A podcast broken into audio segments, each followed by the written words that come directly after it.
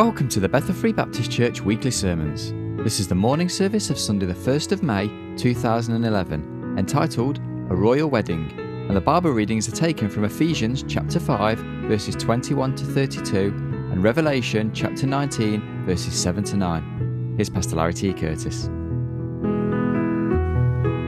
If you'd like to be opening your Bibles this morning to two passages Revelation chapter 19, beginning of verse 7, and with your finger there, turn back to the book of Ephesians chapter 5, beginning in verse 21. While you're turning there and while you're holding your place there, did anybody catch anything special going on on Friday? Did anybody miss anything? on Friday? Does anybody know not know what went on on Friday? Um, of course, not just this nation, but uh, literally people around the world uh, absolutely enthralled with this royal wedding that was taking place. And of course, there was a lot of pageantry and a lot of beauty and things that, uh, that were there. But it was really following that that the Lord kind of changed my mind. And, and I want to speak to you this morning on the thought of a royal wedding. As we come around the Lord's table, the Lord gave us this table to remember Him until He comes. That's our hope. That's what we're looking for. We're listening for the trumpet sound, for the shout. And as we look in our Bibles this morning, I want us to look at a few things that I hope will be a blessing to you. I'm going to have to talk fast. You're going to have to listen fast because the saying, you know, I had just a few thoughts on my mind that I really felt like God wanted.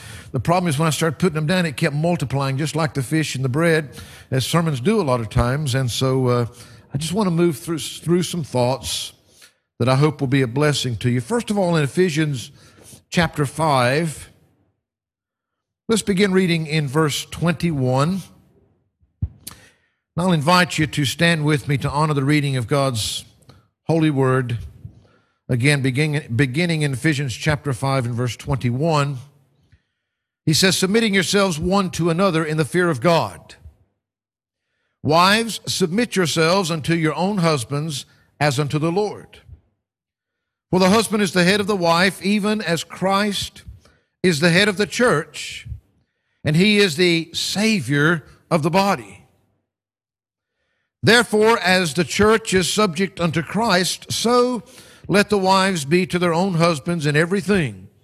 Husbands, love your wives, even as Christ also loved the church and gave himself for it, that he might sanctify and cleanse it with the washing of water by the word, that he might present it to himself a glorious church, not having spot or wrinkle or any such thing, but that it should be holy and without blemish. So ought men to love their wives as their own bodies. He that loveth his wife loveth himself. For no man ever yet hated his own flesh, but nourisheth and cherisheth it, even as the Lord the church. For we are members of his body, of his flesh, and of his bones. For this cause shall a man leave his father and mother, and shall be joined unto his wife, and they shall be one flesh. Notice verse 32, he says, This is a great mystery, but I speak concerning Christ and the church. Now, if you flip over to Ephesians, or I'm sorry, Revelation chapter 19, reading three verses there from verses 7 through 9, the Bible says, Let us be glad and rejoice and give honor to him. For the marriage of the Lamb is come, and his wife hath made herself ready. And to her was granted that she should be arrayed in fine linen, clean and white. For the fine linen is the righteousness of saints. And he saith unto me, Write, blessed are they which are called unto the marriage supper of the Lamb. And he saith unto me, These are the true sayings of God. Father, we thank you today. We thank you again simply that we can be gathered together here. We thank you, Lord, that as we gather together here, that we have your preserved word before us. We thank you, Lord, that we have your spirit within us. And Lord, we pray at this time, Lord, that you would get this flesh, this man, out of the way, Lord, that your word would be uh, quickened and made alive into our hearts, that by the power of your spirit you would speak to hearts as only you can. Lord, we need not have anything accomplished here today that's done by man. But Lord, as you look upon our hearts, as you recognize our needs, Lord, not because we have any right to demand it, but because of your grace and because of the fact that we stand in such great need, would you do that work within us, Lord, that only you can do? For it's in Christ's name we pray. Amen and amen. It would have been very hard to miss the royal wedding on Friday. Unless you locked yourself away in your room and just shut out the lights and shut everything out, because whether it was TV or radio or newspapers or whatever, anything that could carry the media, then it was there. And it had people's attention. Why? Well, we could list all kinds of reasons, but you have to admit it was uh, a little more glamorous than the average wedding of the day. and of course, as I listened to many of the words that were spoken, my prayer is that those words that were spoken one to another as husband and wife would be taken seriously, that they would mean them from their hearts, that it's not just some religious rite that they have gone through and even some of the words that were spoken from the pulpit, that they would heed those things. But in the end, that royal wedding with all that went into it, the phenomenal amount of onlookers that were there, people camping out at least a couple of nights on the lawns, many of them just to be able to, to be at the front of that row for them to come by for that moment that they were passing by. You and I got to see a whole lot more on the TV if you watched it, I'm sure. But it grabbed people's attention. And of course, Prince William and Kate Middleton are now one in the flesh. But we read here two things. Of course, in Ephesians, we we find the Lord giving this great comparison that He gives of the relationship between His church and the Lord Jesus Christ, the bride and the bridegroom. Let's get all this out of our heads that you know, churches aren't denominations and buildings and all of this. You the people, covenanted together. The Bible gives us this awesome picture of us as His children being the bride of Jesus Christ Himself. But there's something interesting. You know, we saw all of this, and as a matter of fact, I you know, realized that most of what was said as far as the vows that were taken in the wedding on Friday were pretty standard, traditional Anglican vows that are taken and that are used by most other churches in the West, as a matter of fact. It was a glorious affair. But as we look into the Word of God this morning, there is a lot of difference in what we saw on Friday, the royal wedding. And the royal wedding that we read about in God's Word. There's a big difference in the traditions of marriage as we do it in the West and the Oriental styles that we would be reading about from a Jewish style wedding if you would.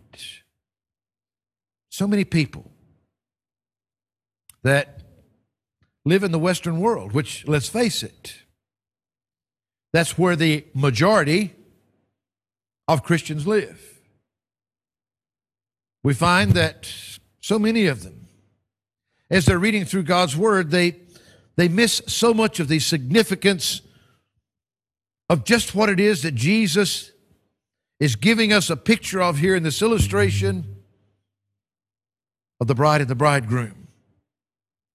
In his teaching, Jesus himself draws analogies not from our Western marriage customs, but from the Jewish marriage customs.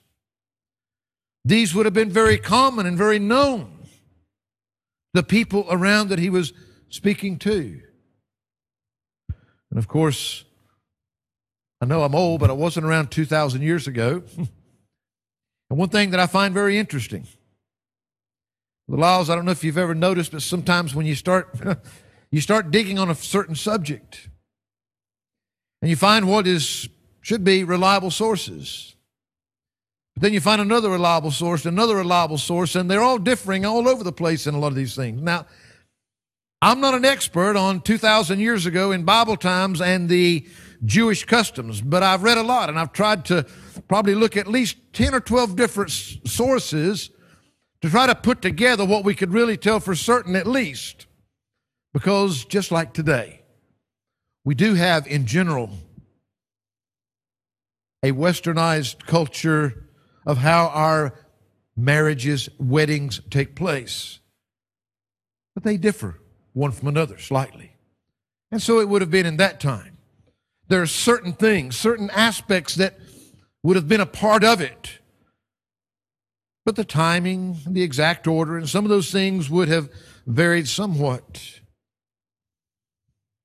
I just believe with all my heart that as we once again come around the Lord's table to remember our Lord today, I believe that if we can look at a few aspects, because you see, as glorious as that wedding was on Friday with all the pageantry and all that went into it, one of the things I want to tell you about is not a wedding that is going to take place in the future,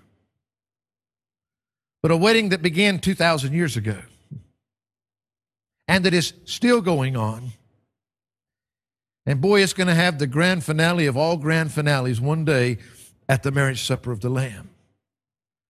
A 2,000 year long wedding? Precisely.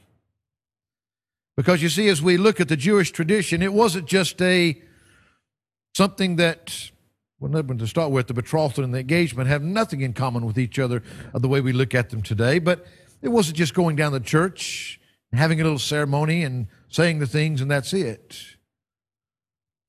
There are many things we could look at, but let me give you, I think it's five things that I listed here that I hope will be a blessing to you today as you think about a royal wedding that I hope you're not just an observer, but that you're part of. As we look, first of all, the very first thing that certainly would have to take place, regardless of whether it was Western or Eastern cultures, that's the choosing. The bridegroom has got to have a bride chosen or choose a bride. Now, if I get some of these pronunciations wrong, you forgive me. You can come and get the spelling and pronounce it yourself afterwards. I'm not a Hebrew scholar, but the first thing that I want to tell you about is, is this choosing, this first step in the wedding ceremony. And in the Hebrew, it was called something like shadukin. And Shidduchin was that first step. It was the choosing of the bride by the father. you see, it was actually the father's responsibility, the father of the groom, to choose the bride for his daughter. Now, if for some reason the father wasn't able to carry out that responsibility, he could appoint what was known as a shadchan, which was somebody that would be his representative that would go in his place I'm not going to have time to turn and read all these scriptures. If you're taking your notes, you can jot down. That's well illustrated in Genesis chapter 24, verses 1 to 4, when Abraham was not able to go personally to choose Isaac's bride. But he sent his servant in his place. Why? Because Abraham was just too old. He wasn't able to make the journey, but he still had the responsibility that that wife be chosen. Now, notice in the Word of God, in Ephesians chapter 1, notice what it says in verse 3 and 4. Says, Blessed be the God and Father of our Lord Jesus Christ, who hath blessed us with all spiritual blessings in heavenly places in Christ.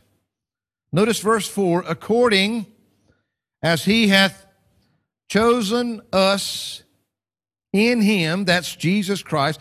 God has chosen us in Christ before the foundation of the world that we should be holy and without blame before him in love. Now, I know You'll never get your head completely around that. Our God that is outside of time. Our God that has all knowledge, that knows everything. That before the foundation of this world was ever laid, He knew you. He'd chosen you to be the bride of His Son before the foundation of the world. God chose you. As a matter of fact, Jesus between the time that he instituted this table that's before us and the time that he was nailed to the cross, when he was speaking to his apostles, he told them in John chapter 15 and verse 16, Ye have not chosen me, but I have chosen you. So many times we try to think that we've made some, done some great thing in choosing to follow God. Folks, we can only love him because he first loved us. He's done the choosing. He'd done the choosing before your physical existence was even seen here, but God already knew you. God already knew you. You see, Prince William had to choose Kate Middleton to be his wife. Every husband and wife here today, at some point, there was a choosing that had to take place. But I want you to know try to get your head around the fact that though this wedding, we'll get there in just a moment, though this wedding technically maybe began 2,000 years ago, it was being planned long before that. it was being planned by God the Father before the foundation of the earth. Matter of fact, the first step in the wedding ceremony had already taken place when God chose you. So we find that first of all, there's the choosing. Second, there's something else about the Jewish wedding. That's the covenant. The covenant. Now, that was called a ketubah in the Hebrew, and it simply means to be written. Written. It was the marriage contract that was written down once the bride was chosen. It included the provisions, it included the conditions of the marriage, and all of those things. Now it's clear from examples that this is, was often agreed between the fathers alone, with the bride and groom not even being part of it. But it also seems that by Jesus' time, it was not uncommon for the prospective groom to take the initiative, but never to go to the bride, always to go to the bride's father. Always went to the father. Common practice would have been for the father and the groom, or the groom alone, to travel to the father's house, to the home of the bride, and he would begin by going to that father and literally negotiating the terms of that marriage. As I begin to read, it's not always done in exactly the same order, the same things, but there's some important things about this covenant that was always there regardless if they did them a little differently in order. There was first what was called the mohar, M O H A R, simply the bride price. you had to pay for a bride. she didn't come free. There was this bride price, which is just that. It was the price that the groom would agree to pay for the bride, and that had to be accepted by the bride's father. Scripturally, spiritually. In 1 Corinthians chapter 6 verse 19 and 20 the word of God says what? Know ye not that your body is the temple of the Holy Ghost which is in you which ye have of God and ye are not your own? Why? Because he says for ye are bought with a price. Therefore glorify God in your body and in your spirit which are God's. Just as that bridal price had to be agreed and the price was paid for that bride. I'm saying to you that the Word of God teaches us clearly we are not our own. We have been bought with a price. We belong to Him as the bride.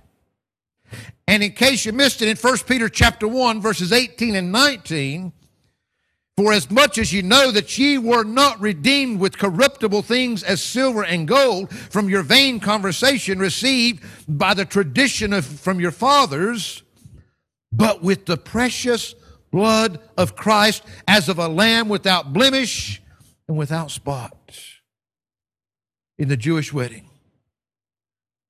Yes, the choosing had to take place. But after the choosing, there was the covenant, the ketubah. And there was this bride price that needed to be negotiated, taken care of, and paid. If they didn't get past that, there was nothing else. There was never going to be a wedding ceremony. But you see, once that had been agreed, there was another part of this covenant. The bride did actually have the choice to accept or to reject. Once, once the groom and the father had come to their agreement, once the bridal price had been settled, she could either accept or reject to go with him. And we find that, again, you can look back if you want in Genesis chapter 24, verse 58, after Rebekah was chosen to be Isaac's wife, when it came time for Rebekah to leave to go, she had right there in that verse, in verse 50, she had the choice will you go with this man? She had to accept or reject even though all the agreements, listen, the agreements had already been made. The bridal price had already been agreed. But she could, she could accept or reject to go along with it. Now, today, who's given that same opportunity? Who's given the opportunity to accept or reject the proposal to be the bride of Jesus Christ Himself. Very simply, you are. You are. Whoever you are today. I'd like to read something to you, which are the words of the great London preacher C.H. Spurgeon. In his writing on the marriage supper of the Lamb, may I read these words? He says, he was asking who had been invited to the wedding feast. In one sense, he says, You are all called to it. Oh, my hearers, there is a call of the gospel to each of you. We are bid to preach it to every creature under heaven, and we do preach it, leaving none of you out. Whoever will, let him take of the water of life freely. Whoever shall call on the name of the Lord shall be saved. The call Behold, the bridegroom comes, is to the foolish virgins as well as to the wise. And if you do not come, it is not because you were never invited and never entreated to come to Christ. By the Spirit of the living God, I implore you, men and women, to seek the Savior's face. I may never address you all again as perhaps I've never addressed some of you before, but by him that comes in the clouds of heaven, I entreat you to fly to Jesus, the great and only Savior. Seek his grace now that you may see his face with joy in the great day of his appearing. But this is not exactly what the text means, for although There is a blessedness in being called. It curdles into a curse if being called, sinners refuse to come to the Savior. Who then are they who are specially called to this marriage feast? Well, first there are those who are so called as to accept the invitation. Have you come to Jesus? Are you trusting Him? Will you have Him? Does your heart say yes? Then He is yours. There was never any unwillingness in Christ to receive the guilty. The unwillingness is in you. And if the unwillingness has gone from you, since it never was in Him, take Him and have Him forever. Take Him and have Him tonight. When Abraham's servant wanted to take Rebekah to Isaac, her mother and brother said to her, Will you go with this man? So would I say to any young man or woman I may be addressing, Will you go with Christ? Will you have Christ? If so, He will have you. If you are willing to have Him, you are among those who are called to the marriage supper of the Lamb. Hallelujah. You see, the simple truth is today is that you've been invited. The terms have already been agreed. The bridal price has already not only been agreed to, it's been paid. But the next part that has to take place in that covenant will you go with this one called Jesus? Will you accept his invitation? You see, if the invitation to wed were accepted, then there were some other aspects that had to be gone through between the two parties, the bride and the groom. Another one was called the mikvah. You know what mikvah literally meant? A ritual immersion. that was taken to symbolize spiritual cleansing prior to the formal betrothal that was required of both the groom and the bride. Now, some look at this, and when they look at the spiritual side, they see that simply as the baptism, which Jesus Christ Himself first did and then commanded us to follow in that likeness once we come to Him by faith. But you know, I think it goes even deeper than that. Yes, that's vital, that's important to us. But when you stop and think, baptism is of itself that which is symbolic of the death, the burial, and the resurrection of Christ, whereby we, by faith, can truly be cleansed not by the water in the baptistry, but by the blood of the Lamb, praise God. That's where the real cleansing takes place. We could say, yes, but but Christ, the sinless one, he, he didn't need any cleansing. No, he didn't until then on Calvary. He took upon him the sins of the world. The Bible says he actually became sin for you, for me. The simple truth is, it was then in the shedding of his own blood and the taking and the sprinkling of that blood on the mercy seat that that cleansing became possible for all of us because, praise God, it was sufficient. I love. I think I, you know, hit on it last week, maybe the week before, I don't know. 1 John chapter 2, verse 2 says he's a propitiation for our sins. But not for our sins only, for the sins of the whole world. What Jesus Christ did, the price that he paid there on Calvary, he did it for us all. Folks, to be his bride, we need to go through the ritual immersion symbolically the waters of baptism, but literally the blood of the Lord Jesus Christ. The Bible says we're washed by the word. We know that as we look there that this was something that once it was done, then and only then, after that, up to this point, the bride and groom have never been seen together. But once once the choosing has taken place, and this, once this covenant has been agreed, once that price has been paid, and They go through the cleansing together. The next thing that takes place was a public announcement. You see, following that immersion, the couple would appear together. And it usually took place under the huppah, which was the canopy, which is still used symbolically today in the Jewish weddings. We find that that canopy was actually symbolic itself of the wedding chamber. It expressed the intentions of this couple to come together in the wedding chamber. After this immersion took place, they would appear together for the first time. Now, many times it was literally publicly before a whole crowd of people, but it was required that it had to be before at least two witnesses. That they came and they made this public announcement. This would be the place where usually the groom would make his wedding vow. Folks, this isn't some ceremony.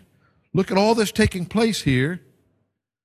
But the words would be something to this effect. As they stood there and they announced publicly their intentions as bride and groom to be one.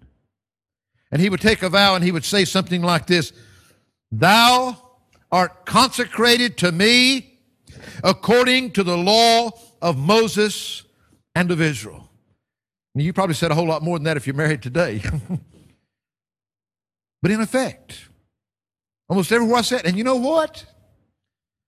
The bride didn't actually have to say anything because her silence was a sign of her acceptance. What we're saying this bride and groom, once this had taken place, the normal thing was for them to come together. After all had taken place between them, then to make it public before others. Is that not exactly what we see that the Lord requires of us when we come to Christ? One of the most used verses and trying to show me and how to come to Christ in Romans chapter 10 and verse 9 that if thou shalt confess with thy mouth the Lord Jesus and shalt believe in thine heart that God hath raised him from the dead, thou shalt be saved. For with the heart man believeth unto righteousness, but with the mouth confession is made unto salvation. For the scripture saith, Whosoever believeth on him shall not be ashamed.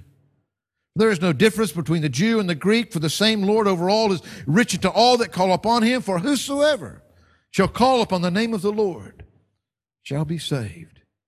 You see, between the bride and the groom, it had to take place from within, between the two of them, before that it was made public.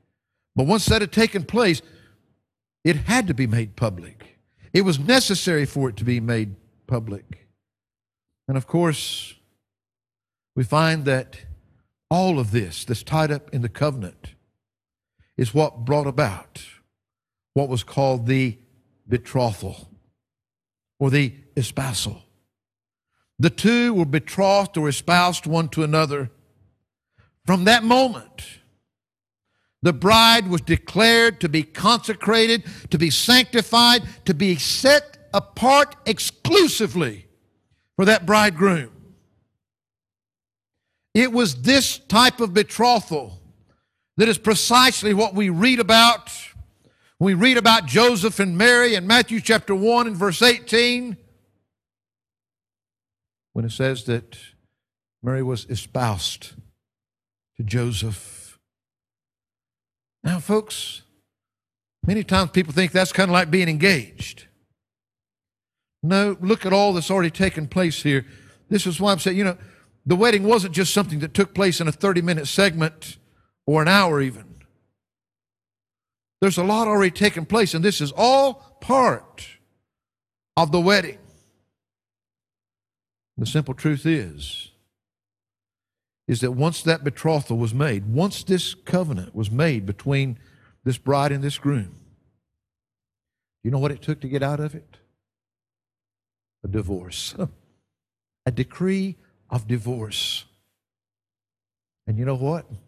This is kind of exciting to me. The bride couldn't do that anyway. it was only the groom that could do that. And that came right back to something else. That was only because of adultery. Because you see, recognize the bride is still a virgin at this point. The consummation has not taken place yet. And yet, as the virgin bride, she is just as much required to be faithful to this one to whom she is espoused, to whom she is betrothed, just as strong as the marriage as if it were complete. Everything was done. You see, it was usually at least a year from that point before that they would actually come together to live together as husband and wife. That they would come together in that relationship of oneness that would consummate that marriage. Uh, still a year away. But during this betrothal, there were some responsibilities that had to be taken care of in that year. The groom had to do some things, and it would be natural for him at this point to return to his father's house. There were some responsibilities. His primary focus to prepare a dwelling place for his bride. To prepare a dwelling place. And of course, in Bible times, that was usually done not by going out and building a new house, by adding on additional rooms to the Father's house. His responsibility. That's the place that the bride would be taken to. That's the place where he would start his family. How many times have you read those words that are so familiar to us in the Gospel of John, chapter 14? And how many times have you realized this is Jesus Christ? Just after he's instituted this table that we come around, this is the promise that he's making to his bride. This is part of the wedding ceremony that makes us the bride of that groom. When Jesus said to them, Let not your heart be troubled. Ye believe in God, believe also in me. Listen, in my Father's house are many mansions. If it were not so, I would have told you.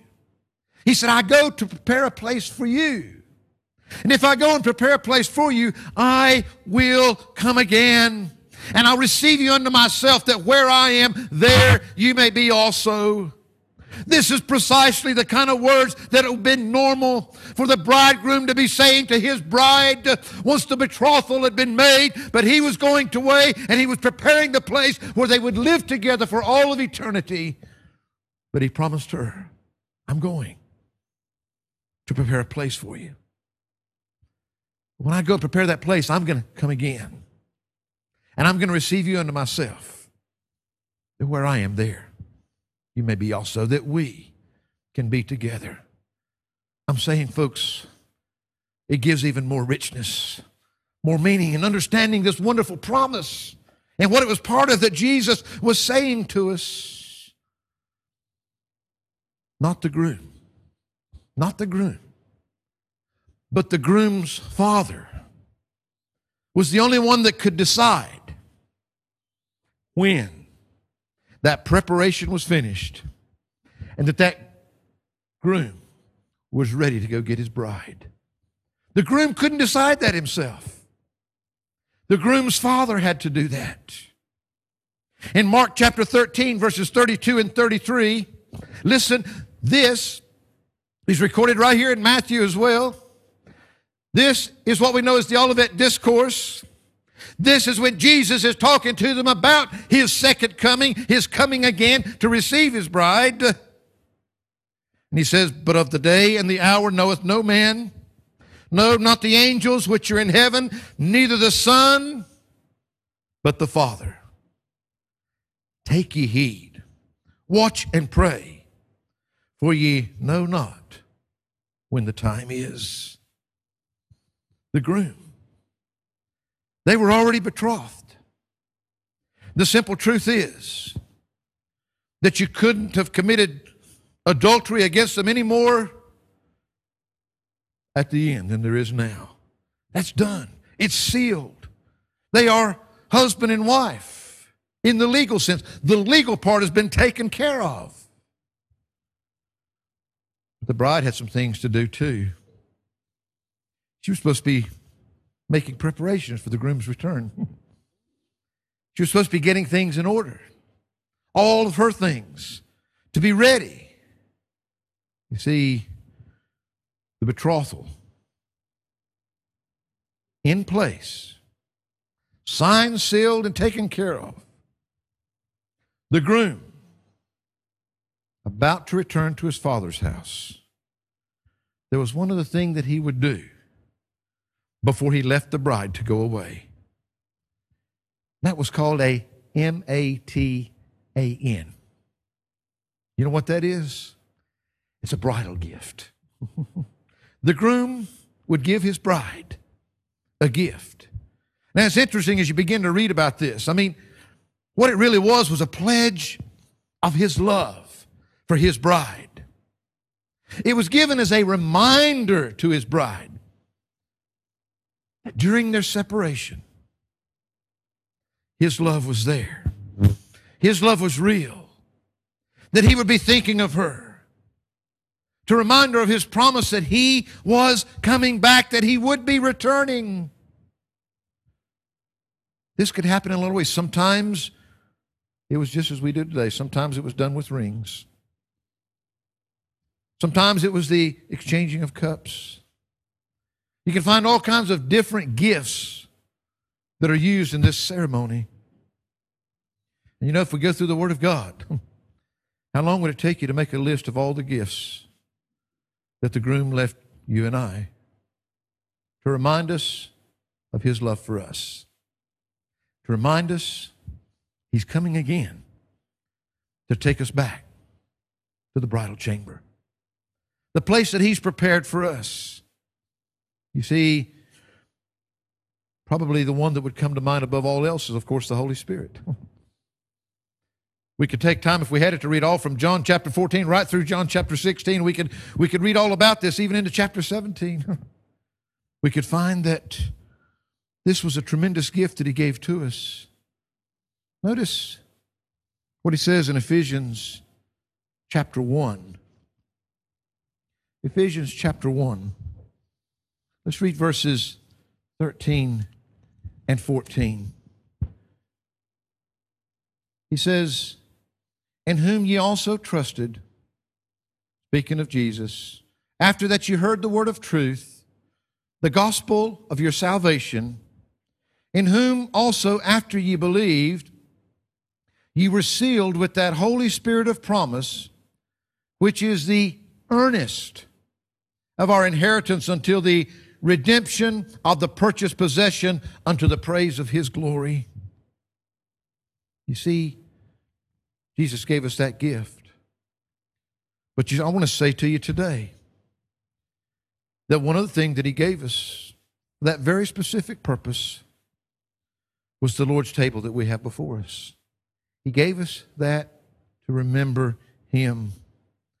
The drinking the cup was often a part of this ritual that was taking place during the betrothal process, both in the sealing of those agreements even in the final exchange between the groom and the bride at his departure. It's my understanding also that it wasn't unusual for this drinking of the cup that took place as part of this matan.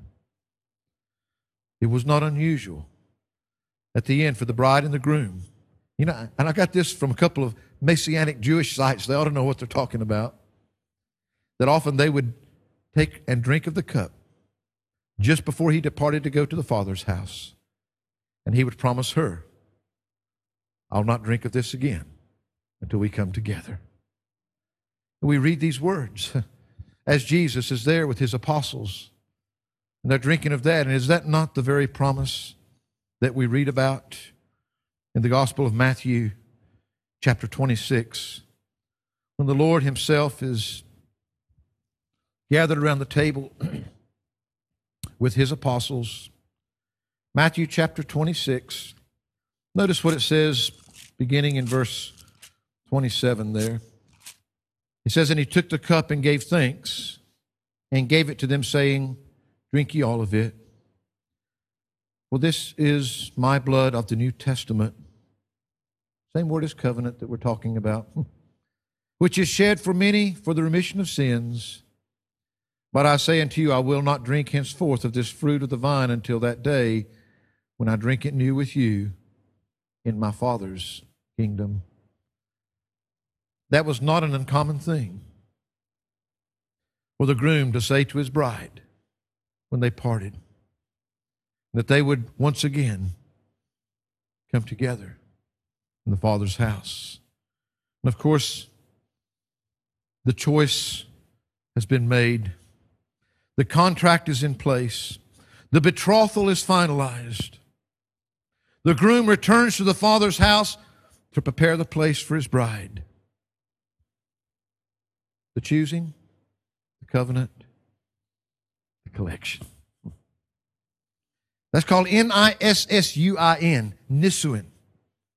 It comes from the word Nasa, N A S A. And you know what it means? To carry. to carry. It's a description of the groom coming to carry his bride away to live together in their new home that he has prepared especially for her. This is a part of the ceremony. He goes away, he prepares the place. And it's usually about a year later. Nobody knows the date. When the groom's father thinks he's really ready for her, he sends him back. Okay, it's time to go. And he goes to carry her away to the place that he's prepared for. Oh, she would have been waiting, anticipating this day. But you see, part of the part of the Jewish wedding was that it was to be a surprise when he came. The groom would, would, would leave the father's house with, with the groom's party and they would begin this procession to the home of the bride. Of course, although the bride was expecting him to come, she didn't know when he was coming exactly. Sometimes, apparently, it even took place at night. They would be carrying all of their torches through the streets as he went to surprise his bride as he was ready for her. One of the groom's company that was going to collect the bride with him. As they got near to the bride, he would begin to shout with a shout. And he would say, Behold, the bridegroom cometh. Behold, the bridegroom cometh. And of course, others would hear this. And then there was the sounding of the shofar, which was the horn that was usually made from the, from the ram's horn. This horn, this trumpet would sound. And of course, the bride had no idea when he was going to arrive. She was supposed to be prepared at any time. She was supposed to be prepared with all the necessary things right there by her. Even her bridesmaids were all supposed to be on call all the time, ready for when the bridegroom cometh, that everything would be in order. Of course, Jesus touched on that too in his Olivet discourse.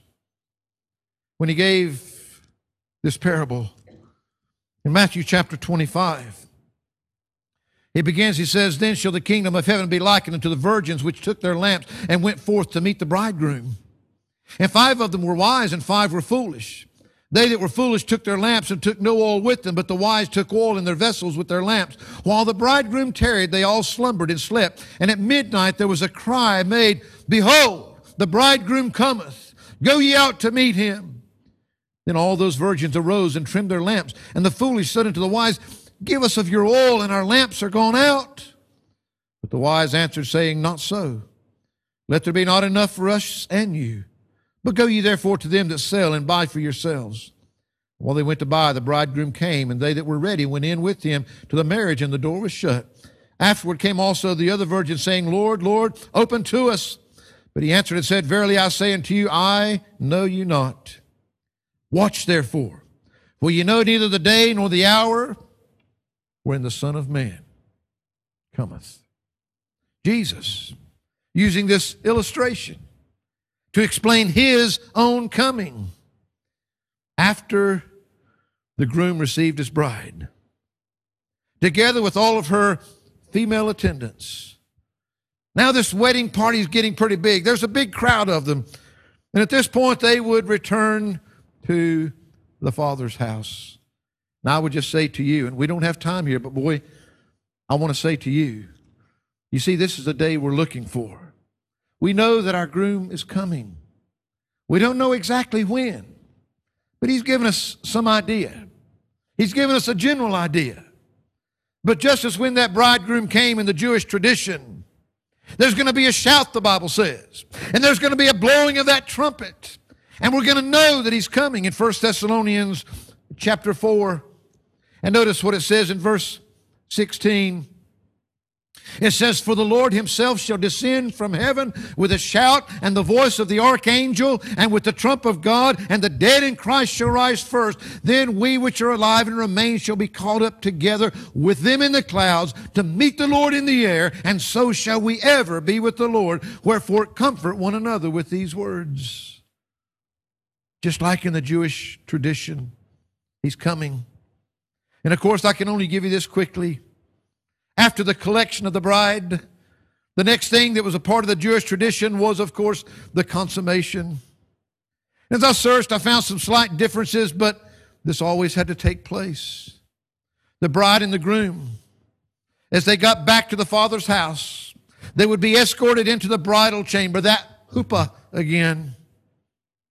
Prior to entering the chamber, the bride remains completely veiled. Nobody could see her face.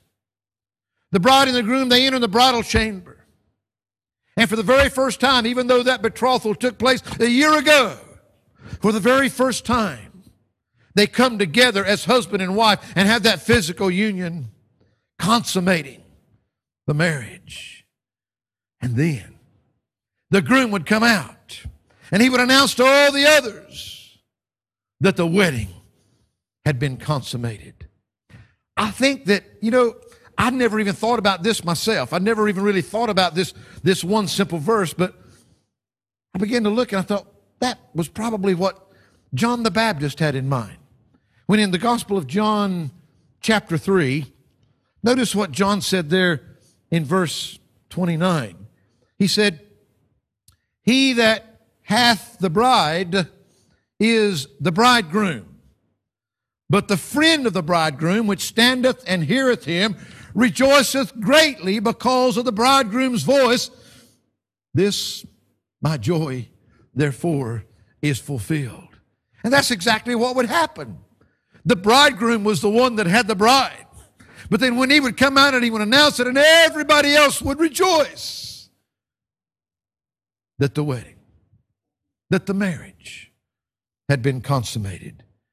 Now, I don't have time to go to all the different verses, but I give you this, and it's something that will be familiar to you. May I put to you that it's not until that last trumpet sounds, it's not until after the Lord comes back for you and I that as we begin to read what's going to take place at that time with you and I, you see, this was a different kind of union.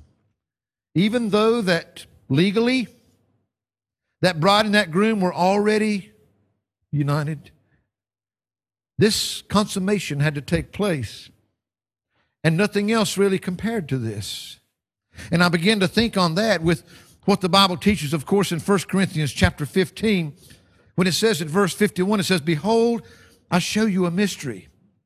We shall not all sleep, but we shall all be changed.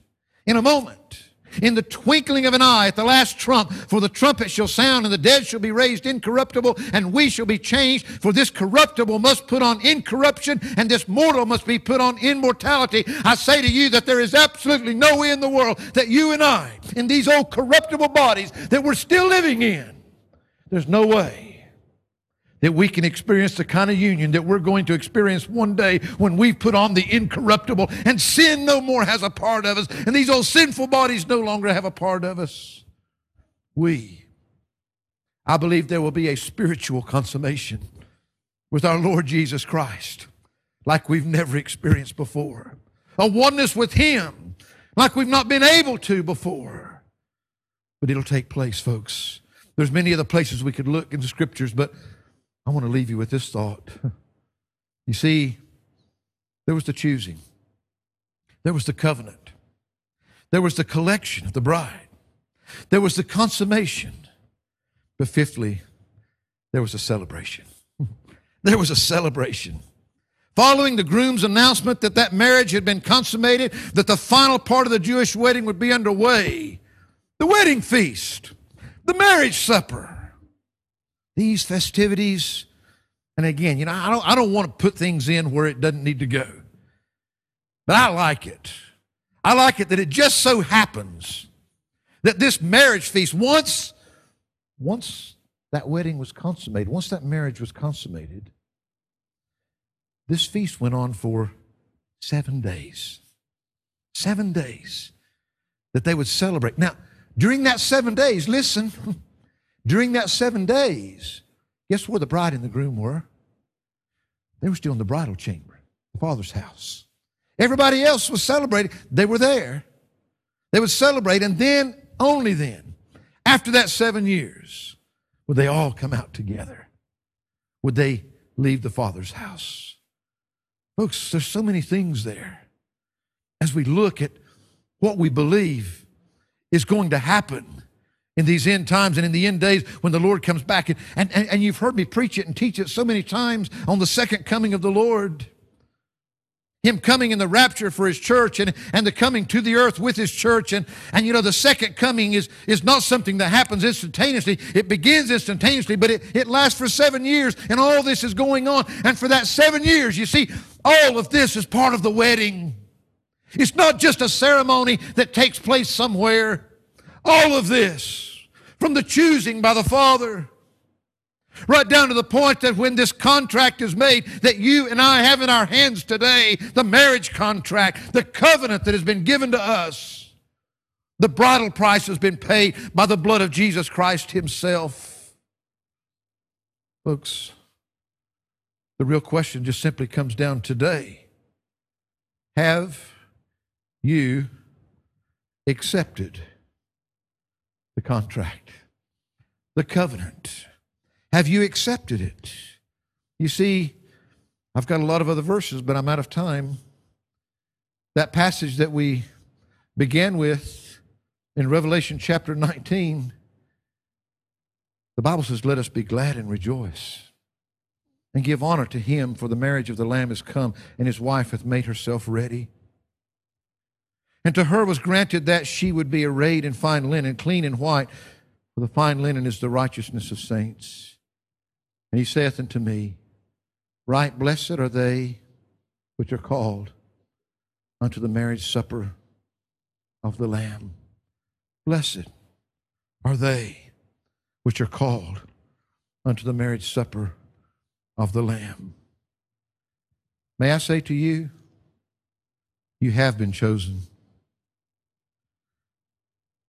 The written covenant has been agreed. The bridegroom is coming to collect his bride. And then that marriage will be consummated as we finally have those glorified bodies a union with Christ as never before. Folks, the Bible says, let us be glad and rejoice. There's going to be a celebration. Let me tell you something. What you saw on Friday is going to be nothing. Nothing in comparison to what we're talking about. The royal wedding of all royal weddings. A royal wedding like nothing this world has ever experienced before. And guess what? It won't matter if you've got a TV or not. It won't matter if you got a front row seat. because everybody's going to see what happens when this one's finalized. When he comes back with his bride, every knee will bow, every tongue will confess that Jesus Christ is Lord. Father, I thank you today, and Lord, I know that I've rushed, and yet I thank you for the patience Lord, there's some such beautiful things here. As we come around this table today, Lord, I know that you gathered there with your apostles, I don't believe that it's coincidence that even in what we are doing here, until you come again, that it was given to us, your church, Lord, is a gift to remember you by. Remember you and all that you've done for us. Remember that wonderful promise that you're coming again for us. So now, Lord, as we come around this table once again today, I do pray, Lord, Lord, that you would bless the bread and the cup. But Father, as we come, I pray most of all that as we look into our own hearts, as we examine ourselves, that, Lord, as best we can in these sinful fleshly bodies, Lord, that you would show us if there be any sin, if there be something there that would be a division between us and you. Lord, it is not the cup and the bread that will do the work in our hearts, but it's He whom it represents. And Father, as we take of this bread and drink of this cup, Lord, may we be reminded of all that you are to us. May we rejoice in listening for that shout, that trumpet to sound. But Father, I pray here today that you know the hearts of each of these. You know each one here, whether they've accepted or rejected that invitation from Jesus Christ. And Lord, you know today if there are things within hearts that needs to be dealt with because, Lord, our prayer, our desire would be that all can have sweet communion with you today not because of this bread and this cup, but because of Jesus Christ and because our hearts are right with you, that all is as it should be. We ask these things in Jesus' name and for his sake. Amen.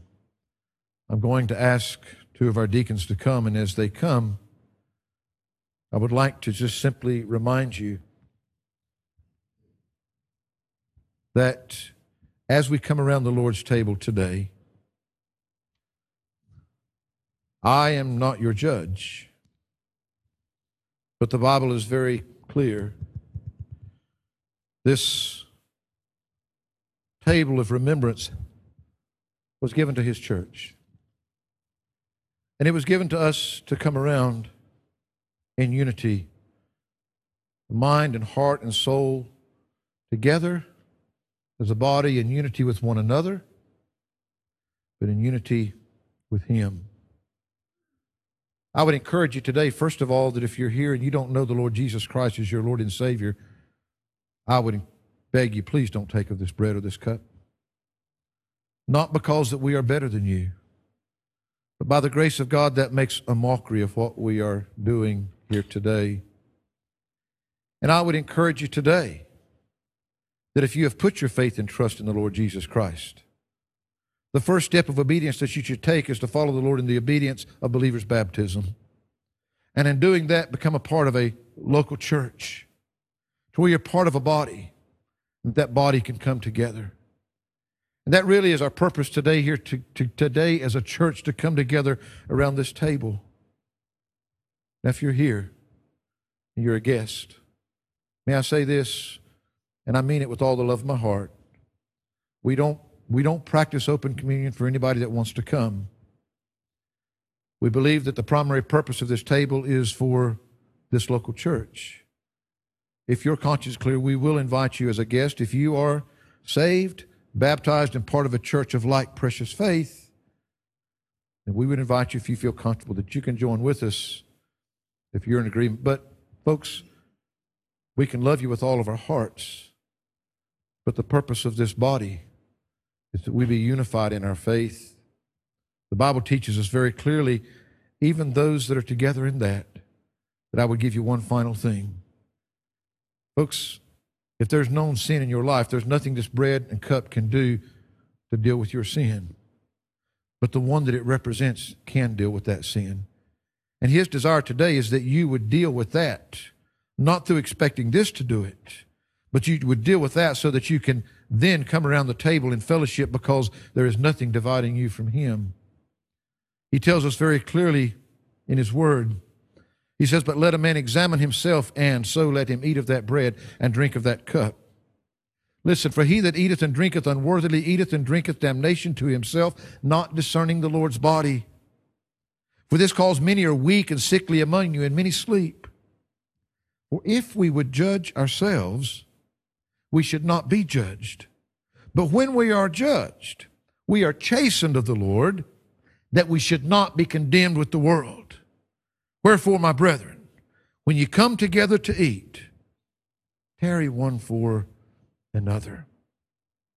So today, I've given you these simple instructions. And this today is a time that whoever you are, whatever you are, this table can serve a purpose in your life. Whether you can come together and take of the bread and the cup, or whether you can let it be a te- testimony and a witness to you. The purpose of this is not because eating the bread or drinking from the cup will make you any more a Christian or will do anything for any sin that you may have. He gives it to us to remember the body and the blood of the Lord Jesus Christ. And as this body takes together with that in unity, it can still remind you of those things. And if you're here, and if there's something in your life that is not as it ought to be, then I would plead with you right now that in the quietness of the moment, we're going to take just a moment, quiet prayer. Ask God to show you in your heart if there's things that need to be dealt with. Let God minister to you personally, to you. Let this be a time of sweet communion between you and the Lord. No matter what else, it can be that for you if you'll open your heart to Him right now. Father, you know the hearts of each man, woman, boy, and child here today. Father, as we come once again, we pray, Lord, that as we come to celebrate around this table with what we believe to be one of the two ordinances that you've given to your church. Lord, as we come, I pray that, Lord, you would help us if there are those things that would take away our minds, our focus, our hearts from that which we come here to remember. Help us, Lord.